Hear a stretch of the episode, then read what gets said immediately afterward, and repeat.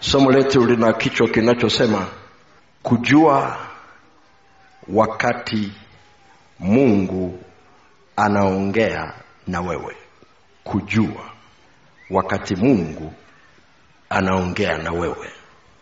Ndo kichwa cha somo. Kwa hiyo ni somo binafsi sana. Maana yake linagusa maisha ya mtu kipekee. Bwana yesu asifiwe. Kitabu kile cha matayo sura ya saba mstari ule wa ishirini na moja mpaka wa ishirini na tatu inatupa msingi wa somo. Tunaposoma maneno ya bwana yesu yanayosema hivi si kila mtu aniambiaye bwana bwana atakaingia katika ufalme wa mbinguni bali ni yeye ayafanyaye mapenzi ya baba yangu aliye mbinguni wengi wataniambia siku ile bwana bwana hatukufanya unabii kwa jina lako na kwa jina lako kutoa pepo na kwa jina lako kufanya miujiza mingi ndipo nitawaambia dhahiri sikuwajua ninyi kamwe. Ondokeni kwangu ninyi mtendao maovu. Bwana yesu asifiwe. Bwana yesu asifiwe. Biblia inazungumza juu ya yule afanyaye mapenzi ya baba aliye mbinguni nazungumza hili ili lituwekee utangulizi mzuri juu ya somo hili ambalo mungu anataka kukujenga wewe binafsi ili kuweza kuimarisha mazungumzo mlio nayo na vile vitu ambavyo anataka uvijue binafsi uweze kuvijua.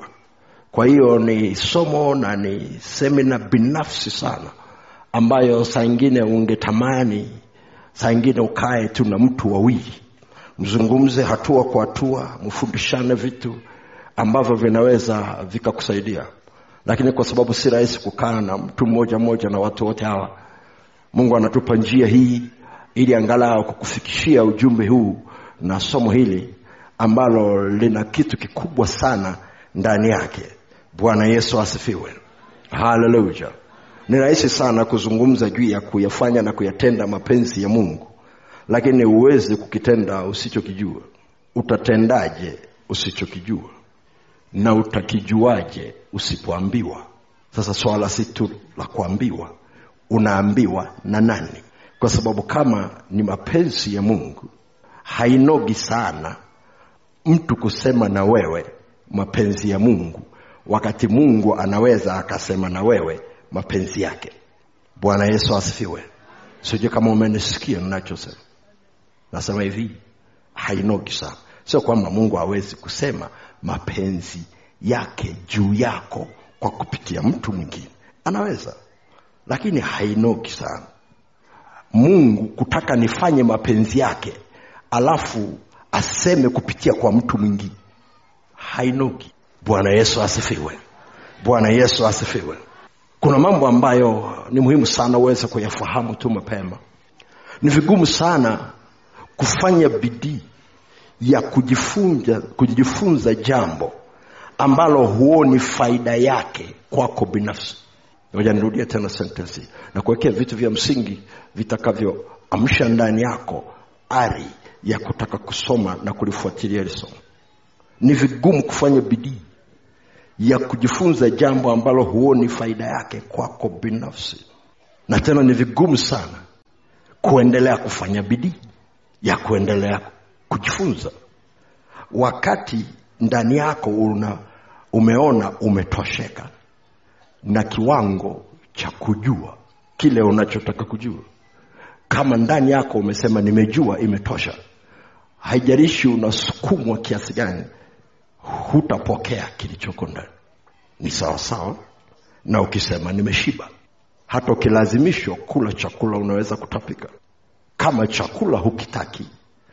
Unaweza ukalazimishwa kula lakini kwa kweli ukiwa peke yako huli. Bwana yesu asifiwe. Kwa mtu yeyote yule ambaye anapenda kukaa kwenye darasa kuna vitu unahitaji kuvifahamu. Sijajua ni watu wangapi ambao wamepata nafasi ya kwenda hospitali na ukakutana na daktari ukamweleza shida ulio nayo alafu akakusikiliza akakuhoji maswali. Alafu labda baada ya dakika mbili tatu ukakuta ameanza kuandika. Akikwambia akachukue kipimo hiki na akachukue dawa hii. Alafu akikwambia ukimaliza dozi hii rudi tena tujue unaendeleaje. Unaona ukitoka nje kuna foleni ya watu wengine labda kumi kumi na tano. Kila mmoja labda anaingia dakika tano dakika kumi. Wakikaa muda mrefu wale waliobaki pale nje wanaanza kuhangaika sijui nani anaumwa sana namna hii. Yani wamekaa. Yani hapa tangu nifike nina karibu lisaa. Ninakueleza hiyo kwa sababu hiyo dakika tano unayotaka daktari aitumie kukutibu ilimchukua miaka isiyopungua mitano kusoma. Sijui kama unanisikia nachosema ilimchukua miaka isiyopungua mitano ili achukue dakika tano kukutibu wewe. Sasa waulize wangapi wako tayari kwenda kutumia miaka mitano kujitibu. Kila mtu atatamani mwingine akasome udaktari lakini tunajua umuhimu wa madaktari. Kwa nini watu hawataki kusoma udaktari kwa sababu kuna gharama kuwa daktari. Itakuchukua muda mpaka ufike mahali na inategemea nchi na nchi. Ukienda marekani ni ngumu zaidi. Utachukua miaka saba mpaka uitwe dokta kihalali kabisa ile halali ya jina dokta. Wacha udokta wa kujipachika au kwa sababu tu umevaa nguo nyeupe huko hospitali watu wanakuita dokta nao unaitika. Sizungumzii hiyo. Ninazungumzia ule uhalali wa kusomea. Ukaitwa wewe dokta wa kitu fulani daktari wa meno daktari wa mifupa daktari yani ngazi hiyo. Ukiona amekaa na wewe akakusikiliza na akakuelewa vizuri ujue imemchukua muda mrefu zaidi kuweza kuelewa hilo eneo ili kukupunguzia wewe muda wa kukaa kutafuta suluhisho. Sasa ukikuta daktari anaitwa daktari bingwa ujue aliongeza muda zaidi. Bwana yesu asifiwe. Unasema kwa nini unazungumza kitu cha namna hii? Ili somo ni la kila mtu lakini si kila mtu analitaka. Ni somo la kila mtu lakini si kila mtu analitaka. Unasema mwakasugu naongea kitu gani? Kwa sababu watu wengi sana wanataka waende kwa mtumishi. Hebu nisaidie kumuuliza mungu anasemaje? Kwa nini wewe usimuulize? Unaelewa gharama za huyo mtumishi alizoingia? Mpaka akafika mahali anaweza akasema na mungu habari za mambo ya kwako. Na mungu akamwamini akamweleza mambo ya kwako na akakueleza wewe. Swala linakuja kama yesu alikufia msalabani na anataka utembee kwenye mapenzi yake. We unapata shida gani kutaka kujua mapenzi yake kwako moja kwa moja? Kwa sababu ya gharama. Kuna gharama. Kuna gharama ya kukaa na mungu. Ili uweze kujua wakati mungu anaongea na wewe. Wengi sana wangetaka kujua mungu anasema nini juu ya jambo fulani juu ya jambo fulani juu ya jambo fulani. Lakini hawataki kuingia gharama ya kukaa chini kujifunza na kwa sababu hiyo wanataka watu wengine ndio waingie hizo gharama. Sikwambia kwamba ni vibaya kuwauliza watu wengine. Lakini kama ukijifunza kutegemea watu wengine uwe na uhakika kama kweli wanamtegemea mungu. Kwa sababu la sivyo wanaweza kukuvuruga na kuvuruga maisha yako kabisa. Bwana yesu asifiwe. Haleluya miaka ile ya themanini na nne themanini na tano tulipokuwa tunaokoka kati ya jambo ambalo liliingia ndani yangu mara moja. Baada ya kuokoka ni kutaka kumtumikia mungu. Lilikuja na nguvu ambayo si rahisi sana ukaieleza. Na hiyo kiu ya kumtumikia mungu inakuja na mahangaiko fulani. Inakuja na mahangaiko ambayo kama usipopata msaada unaweza ukapata shida sana. Sasa unaweza ukaelewa hiyo miaka ya themanina na nne themanini tano. Ndo tumeokoka unasikia kiu ya kumtumikia mungu. Unamuuliza naye kwao nilipata mahangaiko makubwa sana. Kimojawapo ambacho kilikuwa ni rahisi sana ni kuiga. Unatizama wengine wanavyohubiri na una, unaiga hivyo hivyo. Unatizama walivyoshika biblia unaiga hivyo hivyo. Unakopi mahubiri unahakikisha unahubiri mbali na mara aliyepohubiri yule mwingine. Na watu wanaokoka hawajui ya kwamba umekopi umechukua ujumbe wa mtu mzima mzima saa ingine mstari kwa mstari na saa ingine unaweza ukachukua na shuhuda za kwake. Bwana yesu asifiwe. Na saa ingine unajaribu kuwauliza watu ambao unaona tayari wanamtumikia mungu. Ukitegemea watakushauri kibibilia tukagundua wengi wanatushauri kidini. Lakini saa hiyo hatujajua tofauti ya dini na bibilia kwa hiyo saa hizi naweza nikakwambia ya kwamba walikuwa wananishauri kidini kwa sababu sasa ninajua. Lakini usije ukafikiri kipindi kile kilikuwa kitu chepesi. Nilikuwa sijui tofauti ya dini ikiongea na bibilia ikiongea sijui tofauti yake. Madam tu ni mtumishi wa mungu anazungumza mi najua anazungumza bibilia hakikuwa chepesi kabisa. Inapofika kwenye swala la kumtumikia mungu nikagundua ya kwamba watu wanachagua. Sikujua ya kwamba mungu ndiye anayetuchagulia. Unasema mwaka unaongea kitu gani? Nikagundua ya kwamba mtu anaenda anatafuta nafasi. Sasa mimi nataka kusomea uchungaji. Ndicho tulichokikuta hakukuwa na kitu cha ualimu kama tunavyokifahamu sasa. Kwa hiyo unajikuta unatafuta kutumika kwenye nafasi ambayo ina heshima kwenye jamii. Sio nafasi mungu aliyokupa kwa unaangalia saa hizi ni, ni nafasi gani ya kumtumikia mungu yenye heshima? Ni mchungaji. Kwaona wewe unaendelea kutafuta kuwa mchungaji. Kwa hiyo kama utalazimika kusoma unaenda kusoma si kwa sababu unatafuta kumtumikia mungu unatafuta heshima ya nafasi. Ukigundua ya kwamba kuwa mchungaji hakutoshi lazima uwe askofu. Unaanza kutafuta nafasi ya kuwa askofu. Hujataka kwenda kwenye kuwa mchungaji. Kazi nyingine iliyokuwa inajulikana wakati ule ni kuwa mwinjilisti. Kwa hiyo kama ukisema mi sio mchungaji kwa hiyo wanakupachika jina unakuwa mwinjilisti kwa tulijikuta tuna unakimbizana una unatafuta kumtumikia mungu. Una, unachotafuta kitu gani? Ni mahangaiko ndani yanakusukuma. Yanakusukuma kwa namna ambavyo unashika pale unashika pale unashika pale unashika pale. Na si hilo tu sikujua kumtumikia mungu manaake nini. Ilikuwa kidogo niache kazi. Wakati huo miaka ile ya themani na nne themani na tano ninafanya kazi kwenye ofisi ya mkurugenzi wilaya ya arumeru wale mnaokaa arusha mnaelewa. Nimefanya kazi pale kama afisa mipango na udhibiti daraja la tatu. Na nguvu za mungu za utumishi zikawa zinanibana niko pale. Mimi nilikuwa najua kumtumikia mungu lazima uache kazi uende ukahubiri mahali.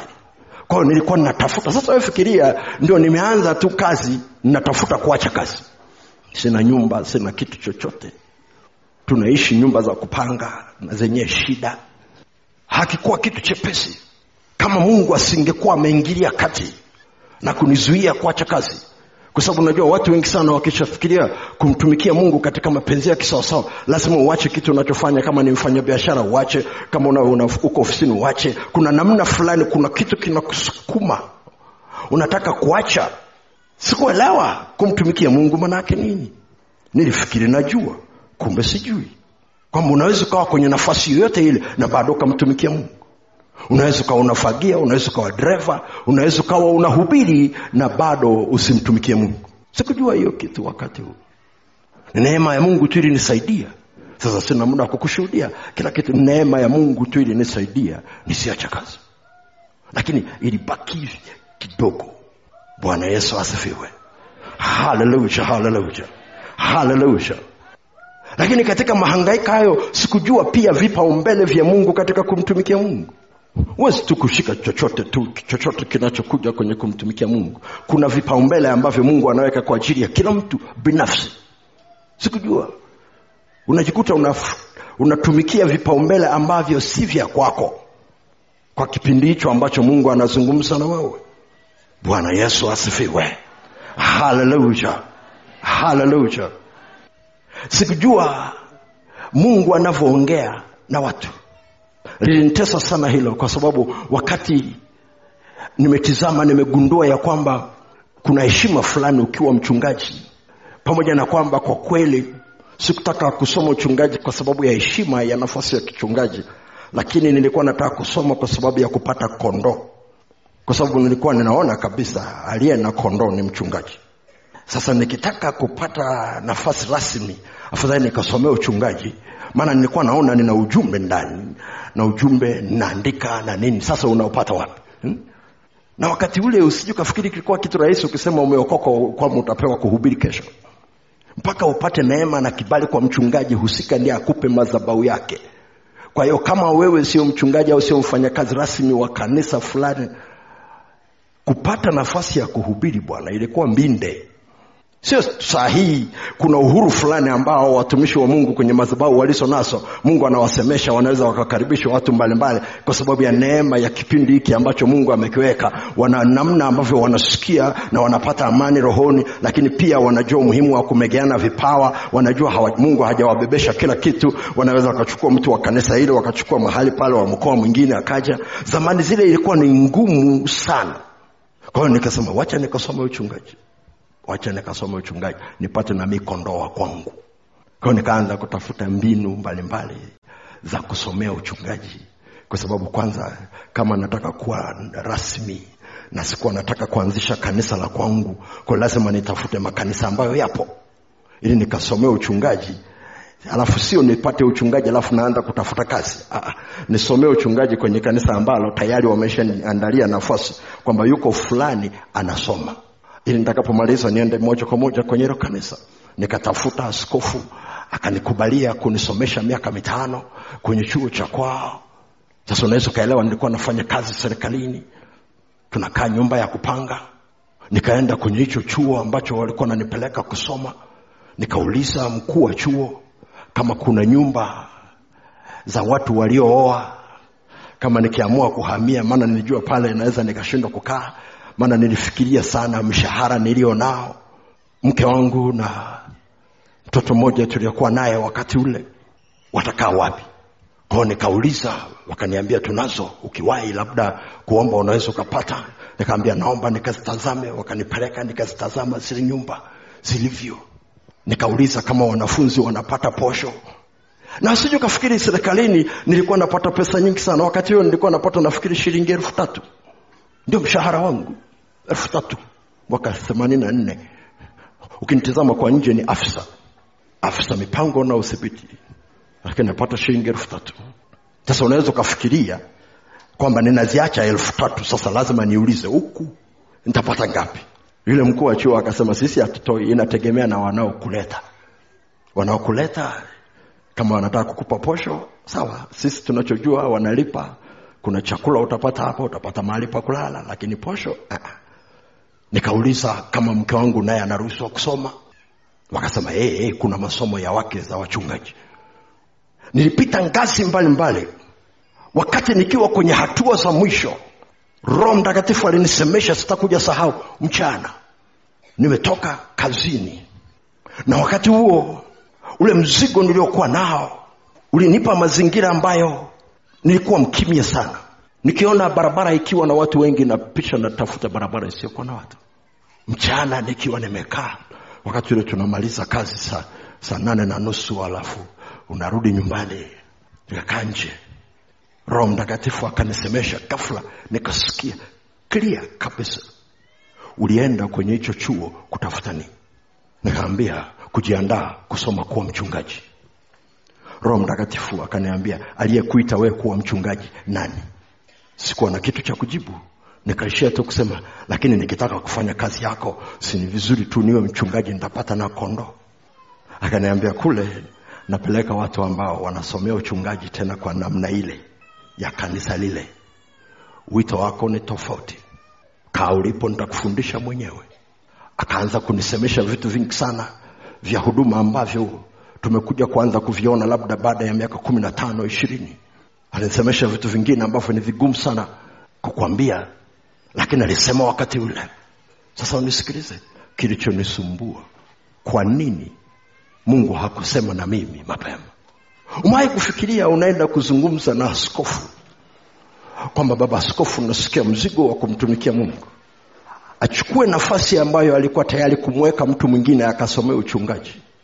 Wewe katika mahangaiko yako unaenda kuwahi ile nafasi sasa imefika dakika ya mwisho sasa unatakiwa kwenda. Unasema siwezi kwenda kwa sababu mungu amesemesha amenisemesha kwamba mungu akuniita unafikiri watakuelewa kirahisi? Wasema tuliwaambia walokole wana shida kichwani sinaona bwana yesu asifiwe. Lakini mungu alinipa neema ya kutubu na kuwaambia mnisamehe sikusikia vizuri. Nilifikiri nimemsikia mungu kumbe sijamsikia lakini imesha gharimu imegharimu watu wengi sana hapo katikati kuhakikisha kwamba ninaenda kusoma uchungaji. Kwa nini nakueleza kitu hicho? Kwa sababu baada ya kuona gharama zilizokweko lakini pia baada ya kuona kwamba kama mungu asingenisemesha pale au kama nisingekuwa nimekaa mkao wa kusikia alafu nikaiondoa familia yangu kwenye kazi alafu tukaenda kusoma chuo miaka mitano nje ya mapenzi ya mungu nikaja nikaingia kwenye uchungaji nje ya mapenzi ya mungu. Unaelewa gharama yake? Gharama yake ni kubwa kuliko unaofikiri. Ilinisukuma kuanza kuomba na kuninyamazisha kwa namna ambavyo kitu cha kumtumikia mungu kikaanza kuniogopesha.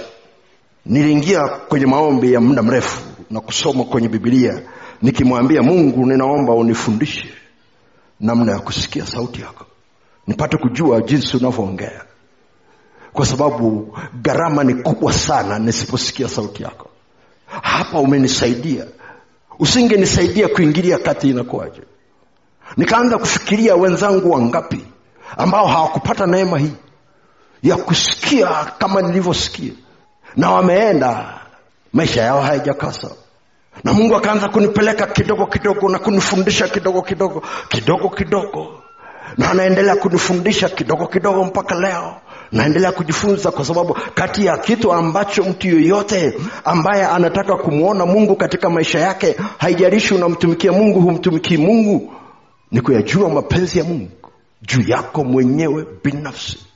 Na uweze kutamani kuyajua we mwenyewe binafsi.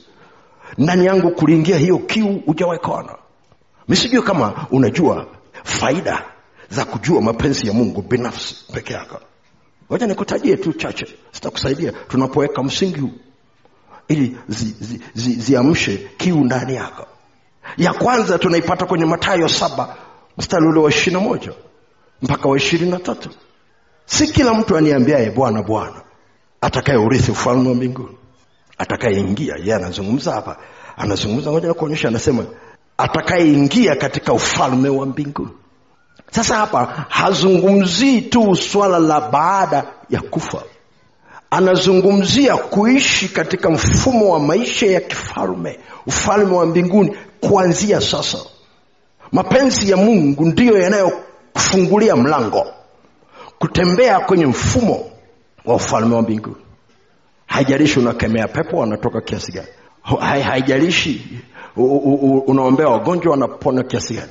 Ni sehemu kabisa na jina la yesu linafanya kazi. Lakini yesu anasema siku hiyo wakitaka kutambuliwa kwa sababu ya shughuli hizo atasema ondokeni kwangu sikuwajua kamwe.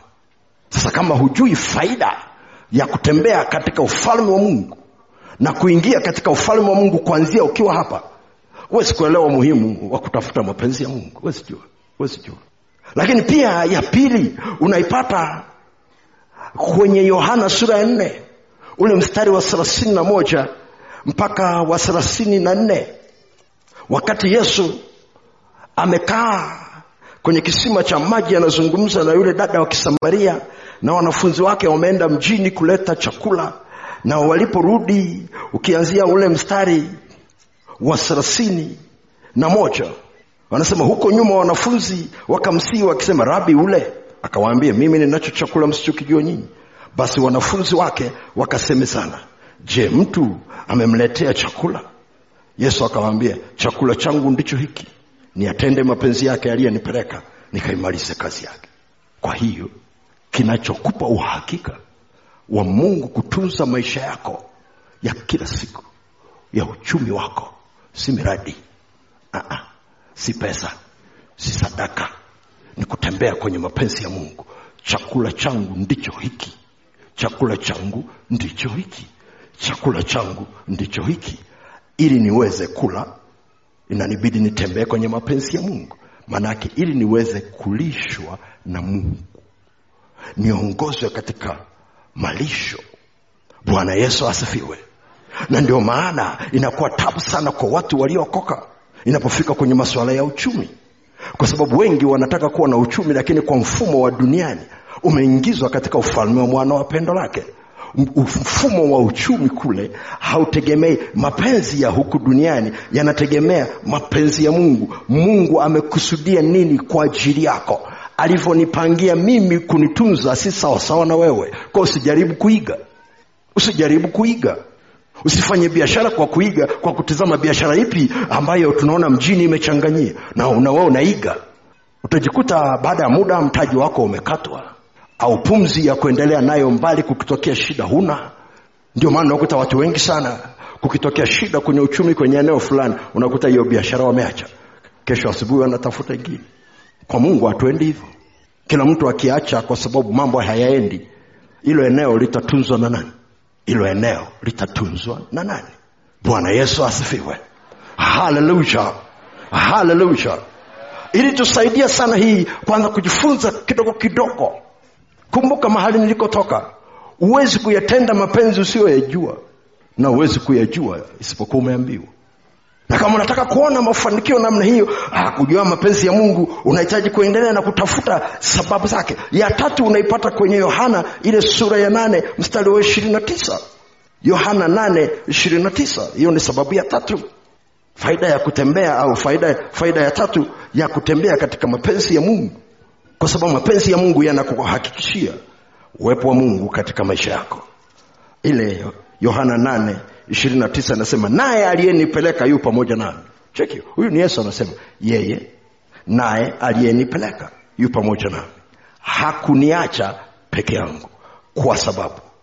Cheki nafanya siku zote yale yampendezayo.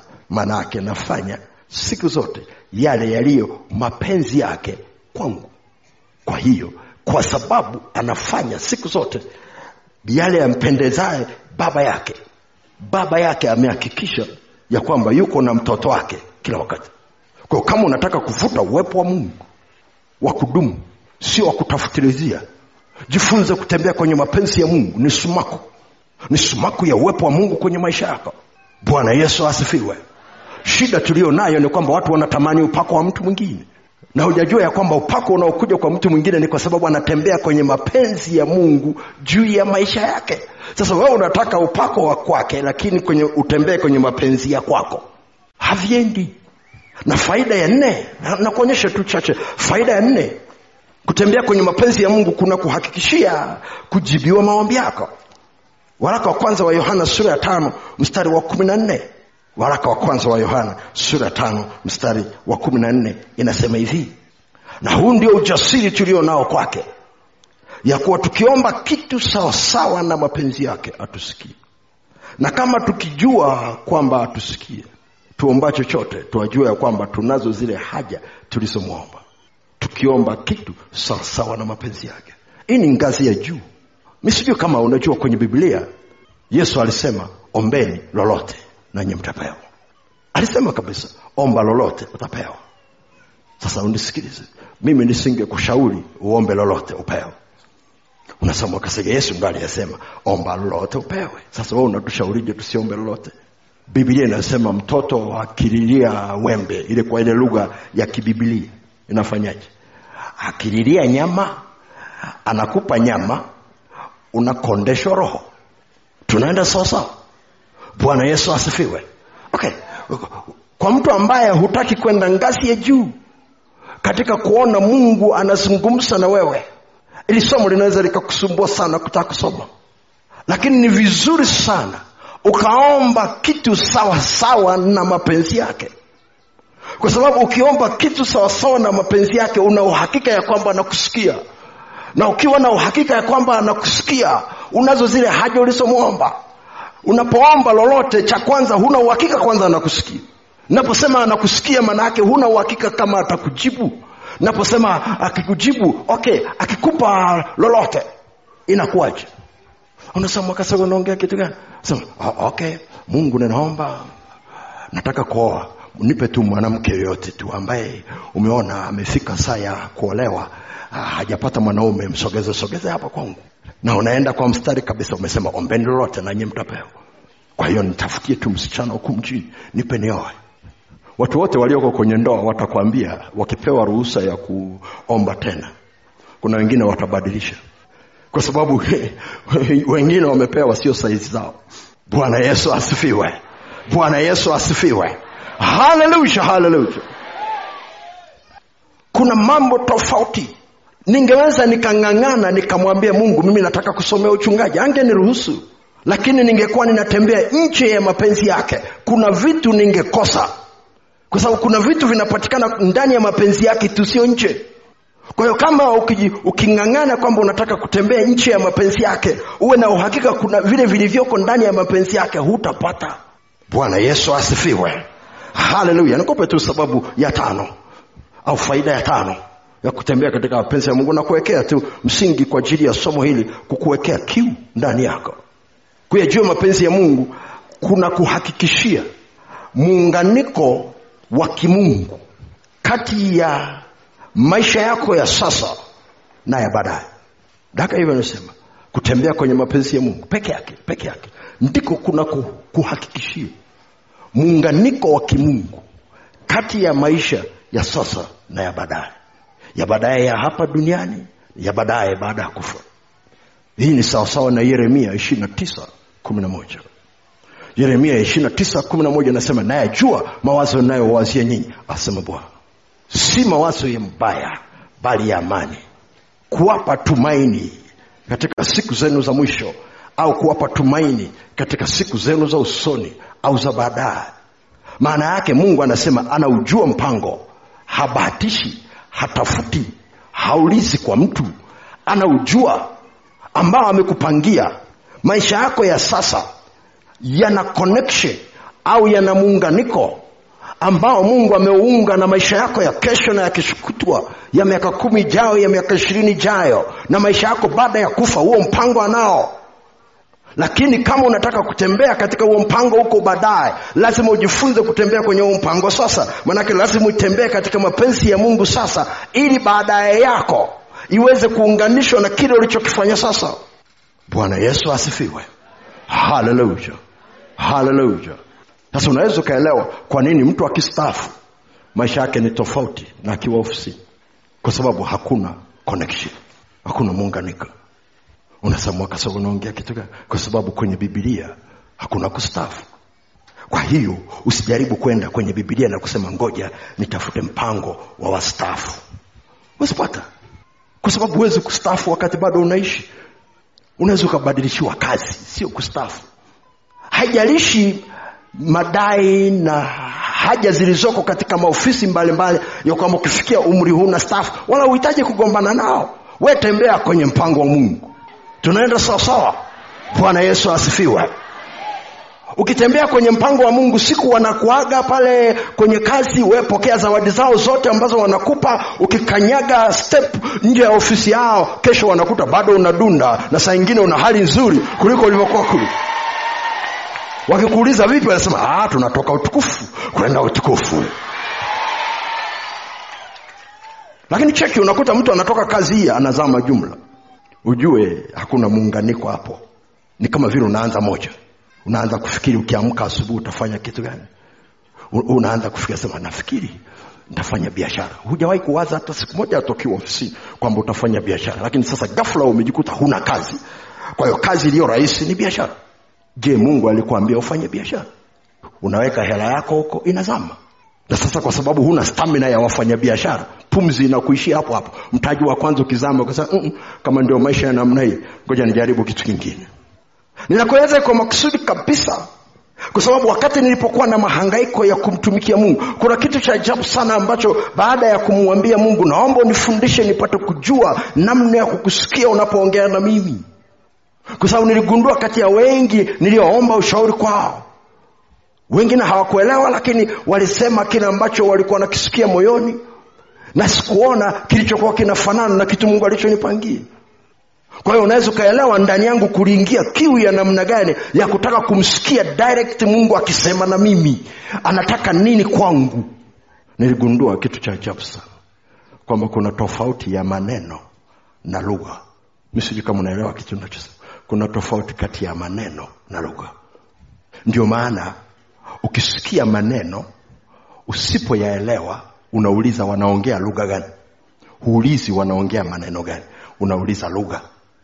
Kwa sababu maneno umesikia lakini hujaelewa lugha iliyopangilia yale maneno.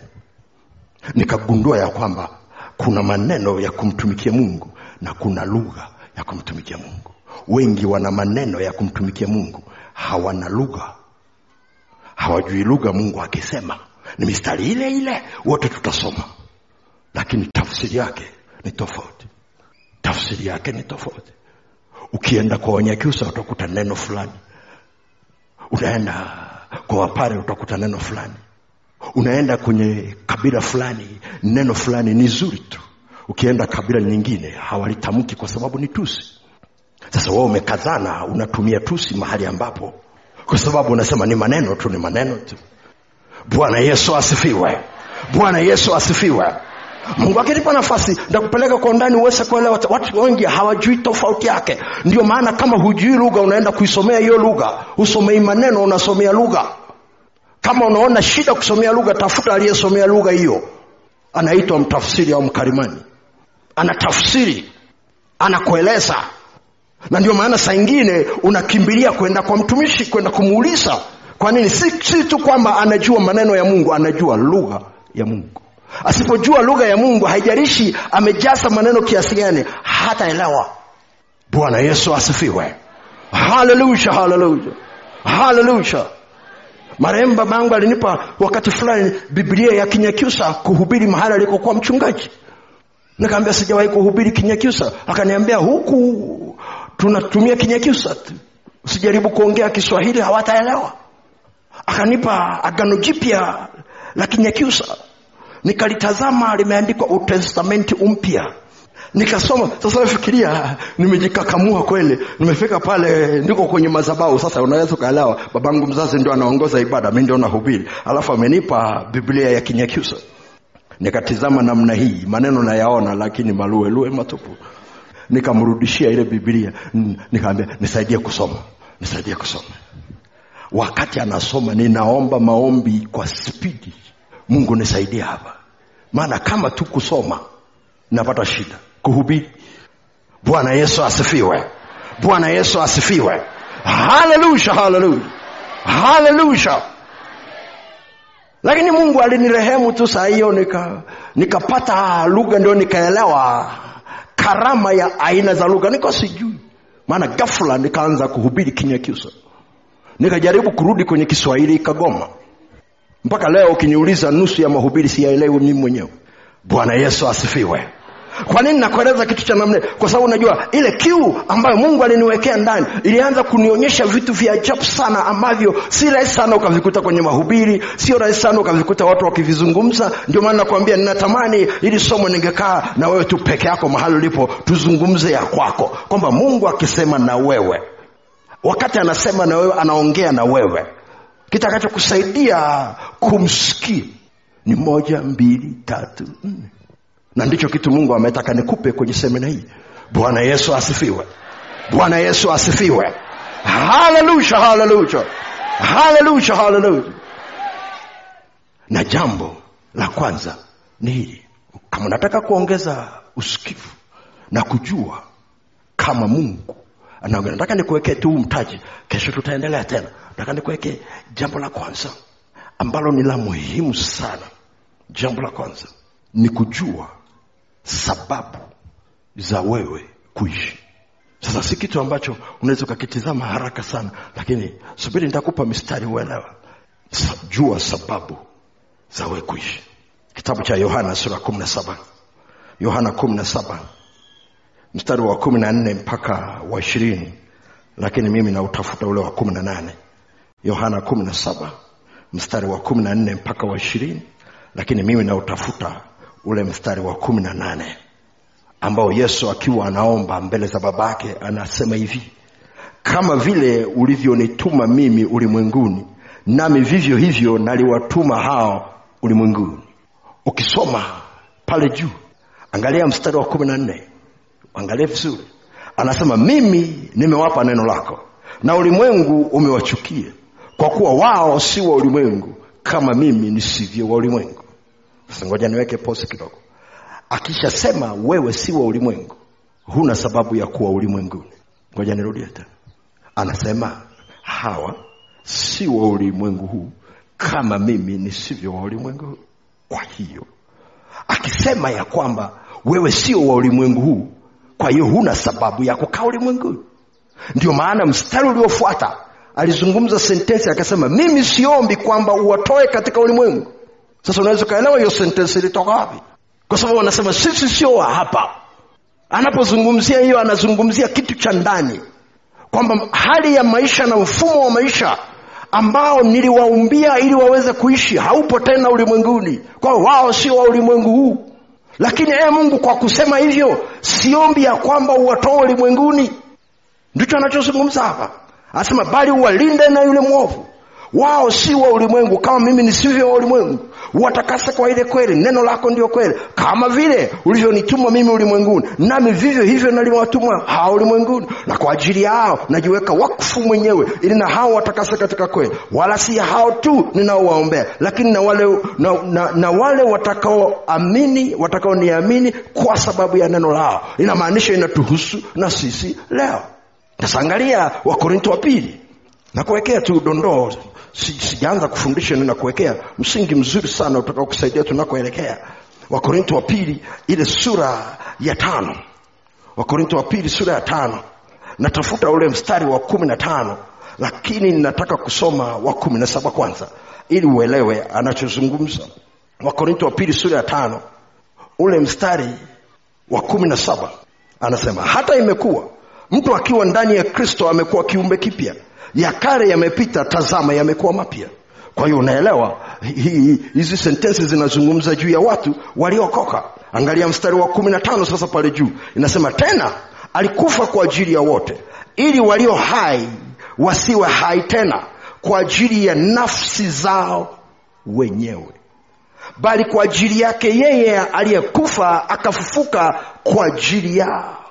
Misiri kama umeona hii sentensi jinsi ilivyo nzito nataka uitizame kwa jinsi ya rohoni ili mungu aweze kutengeneza kitu ndani yako. Nimekuambia kama unataka kujua mungu anapoongea na wewe iwe rahisi sana kwako. Cha kwanza lazima ujue sababu za wewe kuendelea kuishi. Nikikuuliza kwa nini umeamka asubuhi? Na kwa nini mpaka saa hizi huko hai? Jibu hilo swali kama unalo jibu. Utakuwa na jibu la kwako. Lakini biblia inasema nini? Biblia iko wazi kabisa. Inasema hawa sio ulimwengu huu na biblia inazungumza wazi kabisa siombi watu wa ulimwenguni. Na biblia iko wazi kabisa kila mtu aliyeko ndani ya kristo haruhusiwi kuishi kwa nafsi yake mwenyewe. Maanake ni kwamba unapokubali kuokoka unaua mapenzi yako. Kwa sababu huwezi kuzungumzia kutembea kwenye mapenzi ya mungu wakati na kwako yapo. Utapambana siku zote na ndio maana ndani yako lazima ujue kwa nini uko hai. Ndio maana mungu anapokupa nafasi ya kuokoka anapokupa nafasi ya kuokoka ni kukurahisishia kutembea kwenye hili kwa sababu uokovu unaua utu wa kale unaua yule mtu wa kale. Anakufanya unazaliwa mara ya pili anazaliwa mtu mpya ndani yako ambaye ndani yake amebeba sura ya mungu. Paulo anaandika anasema nimesulubiwa pamoja na kristo. Si mimi ninayeishi bali kristo aliye ndani yangu. Na uhai niliyo nao sina kwa jinsi ya kibinadamu bali ninao katika imani ya mwana wa mungu aliyekufa kwa ajili yangu. Bwana yesu asifiwe. Haleluya haleluya haleluya haleluya okay sasa kumbuka biblia inasema hawa nawatuma kama vile ulivyonituma. Kwa hiyo ukienda kwa yesu kama amekutuma kama alivyotumwa. So swali linalokuja jepesi unataka nifanye nini? Ndio swali la kwanza. Haya maisha ambayo umenipa unataka nifanye nini cheki kitu atakachokwambia. Kisha tutaendelea nacho. Cheki kitu atakachokwambia. Nipe nafasi ya kuishi ndani yako. Nipe nafasi ya kuishi ndani yako. Nipe nafasi ya kufanya mapenzi ya baba yangu ndani yako. Sasa unasikia kiwango cha nafasi unachompa yesu ndani yako ndicho kiwango ambacho kinafungulia uhuru wa kusema na wewe. Bwana yesu asifiwe kesho nitakueleza iko ndani uweze kuelewa. Maana kama umetumwa kama vile alivyotumwa uwe na uhakika kuna kitu ambacho mungu anafanya kwa ajili yako. Hii ni neema ya ajabu sana. Ukipata nafasi ya kuijuu mungu uliye hai sifa na heshima ni za kwako. Tunakushukuru tunakutukuza kwa sababu ya uaminifu wako. Wewe ambaye unapenda kuwa na ushirika pamoja na watu wako. Ulituumba e bwana tuwe na fellowship tuwe na ushirika pamoja na wewe katika roho mtakatifu milele na milele